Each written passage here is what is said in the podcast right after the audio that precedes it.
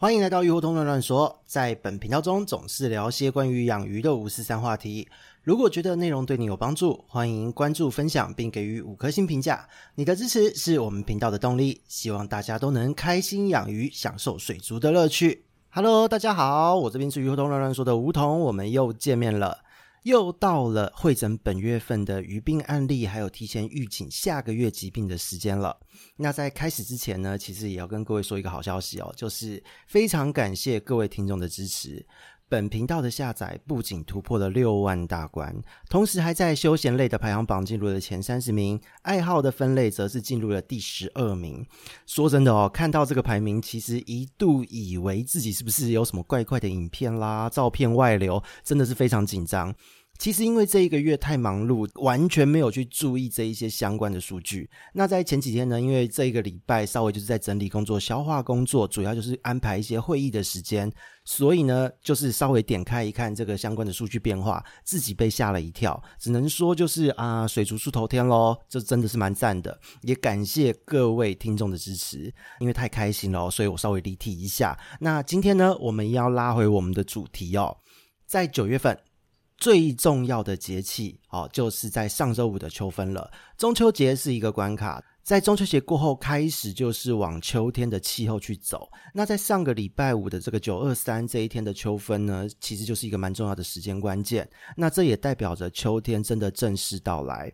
不过呢，虽然说是秋天，就是在这几天秋老虎发作的蛮明显的哦，热得要死，而且还正好呢，就是小弟这边碰到家里面的冷气坏掉，还蛮折腾人的。而且呢，就因为九月份至少两周的时间，真的就是到处跑，全台湾跑透透哦，去辅导了一些养殖场，还有一些厂商的会议等等等，而且所有的行程全部都是当天来回，整个跑下来真的就是差点火化，真的非常的热。那这个月呢，不论自己再怎么跑，还是有很多的鱼友会前来咨询，所以也都一一的有协助做一些处理。那以这一个月来说，重点的疾病案例，就真的是如同标题所说，以病毒和原虫疾病居多，特别是原虫真的是占了本月份疾病的大宗。哦，如同我们之前所说，在换季的时候，细菌的疾病会慢慢的减少，但是原虫在这个时候会非常的活跃，完全就是验证了这样的状况。那大致上呢，几种常见的原虫，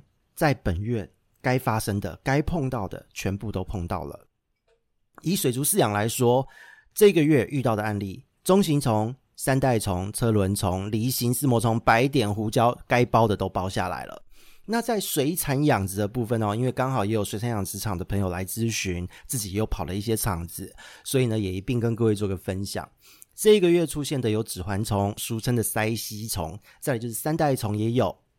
车轮虫也有发生，再来就是有碰到一个渔场出现了鱼渍的案例，这个其实有好一段时间没有看到了。那被鱼渍寄生的鱼呢，因为遇到的感染强度没有非常的强，所以应该还好。如果呢鱼渍发生的状况很严重，感染强度非常高，哦，这边讲的感染强度就是说一条鱼身上有多少条鱼渍寄生在上面，数字越多就代表这个感染强度越高。好，顺便补充一个专有名词知识给大家。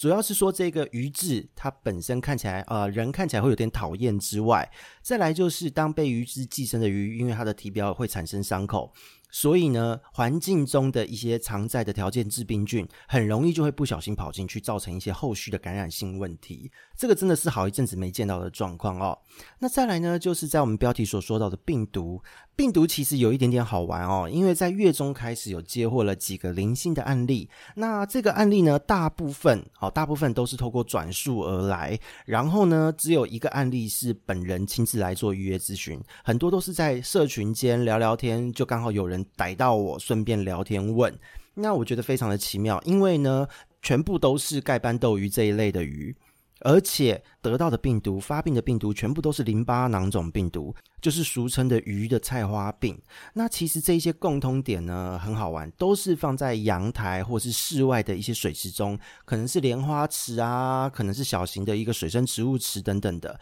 然后呢，第二个共同点是全部都长期没有清理这一个池子下方的底泥，因为呢，一般来说，当我们在饲养这些莲花池啊什么的时候，这个水池的底部一定有一些植物的老叶啊、落叶被分解掉的一些残渣等等的各式各样的物质会累积在下面。那一般来说呢，我们通常都会建议在两到三个月，你会去把这些池底的脏东西稍微抽一抽，因为这一些东西长期的累积下去。一来是水质会慢性的恶化，毒素会持续的累积；再来就是有一些疾病也会因此被诱发。环境中这一类的物质累积的越多，在换季时期鱼出事的机会就会越高。这个在鱼缸中也是一样哦。所以为什么每一次在遇到了换季这个时机点，都会一而再、再而三的提醒大家，你的滤材、你的环境一定要做清理。其实目的就是为了防止有一些潜在的疾病被诱发，还有一些环境中常在的病原菌会跑到鱼的身体上。那这一个月真的就是好死不死，全部都有这些共同点。我自己是在猜测啦，这很有可能会是同一个渔场或是同一个玩家工作室来源的鱼，可能就是贩售寄给全台。然后呢，很不幸的就是在这个时机点，大家一起发病。那其实呢，这边就讲回来哦，因为刚好介绍到鱼类的淋巴囊肿病毒呢，其实蛮特别的，它的传染性很强。但是呢，只要你的鱼免疫力好，它是不会有什么样的问题发生。但是讨厌的就是在于说。发病后，它并没有很好的治疗手段，只能依靠鱼的本身免疫力去压制这个病毒。但是呢，如果没有发病还好，它就没有事。可是万一发病的时候，它的病灶一出现，在鱼本身的免疫力恢复，把这一个病毒的这个病灶压制回去之前，这些病灶可能都会因为鱼的日常活动，或是它在磨蹭这一些桶壁、缸壁、池底各式各样的磨蹭。可能会导致受伤，那这一些病灶表面受伤后，细菌就很容易会入侵，所以呢，鱼会在很短的时间内身体就崩掉而死亡。所以不论如何呢，做好日常的维护，预防胜于治疗，是在面对淋巴囊肿病毒很重要的一个处理关键。那当真的发生疾病的时候，麻烦就是把鱼的密度降低，再来就是维持水质的干净，接着就是停止喂食。给予休息的时间，让他的免疫力看能不能恢复，这个是非常重要的。那接下来呢，就是要看他自己本身的造化，因为淋巴囊肿病毒真的就是一种发病后没有一个很好的药物可以医治的病毒性疾病。所以这边就要麻烦各位事主多多注意一下自己的鱼只，同时间呢，也希望把这一集分享给就是有发生类似案例、类似病灶的一些事主，让他们也能知道自己的鱼发生什么事，同时做好处理的心理准备。那接下来就是很快就要进入十月份了。十月份呢，其实它问题没有那么大，因为十月份其实就是在延续九月份的一个气候节气，只是它的温度会越来越低。那在十月份呢，它的疾病问题主要还是延续九月份的疾病。原虫的部分，它会继续的嚣张下去，会继续的畅秋下去。那在这一段时间，其实原虫的感染也会相对的比较单纯。所以呢，你如果真的生病了，你只要把它隔离出来，去跑一个原虫疾病的治疗疗程就可以。一般来说，在鱼缸的饲养环境不用担心太多的问题。所以呢，这个月真的发生疾病，也是一个很好的解决问题的时机。趁这一段时间，如果你在中秋节前后没有做好鱼缸的环境维护，那在十月份的时候，万一发生了疾病，也是代表你的前面的操作是有一些问题。那今年已经发生，就让它发生，我们好好的去面对，把你的鱼缸系统好好的处理，滤材好好的清洗，做一个环境的彻底清洁和维护。这个部分也能避免在接下来进入下一个季节的时候再产生后续的问题。所以呢，就请各位没有病的。好好维护下去，有发生疾病的，好好去处理它。这个会是在九月、十月要处理的一个关键。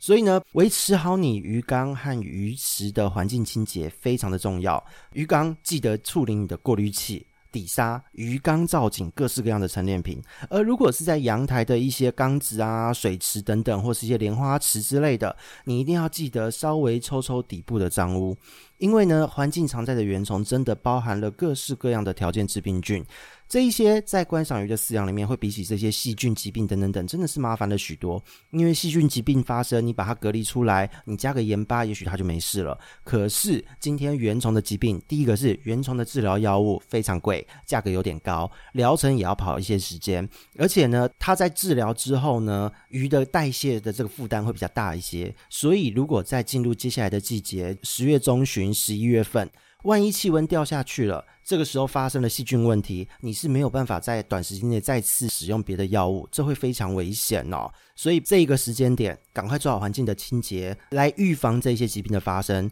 九月份有清洗，能预防就预防。十月份万一生病了，赶快亡羊补牢，千万不要再让它拖到下一个季节，让环境中的细菌也有机会进入到鱼的身体。这个是操作上面时间点很重要的关键。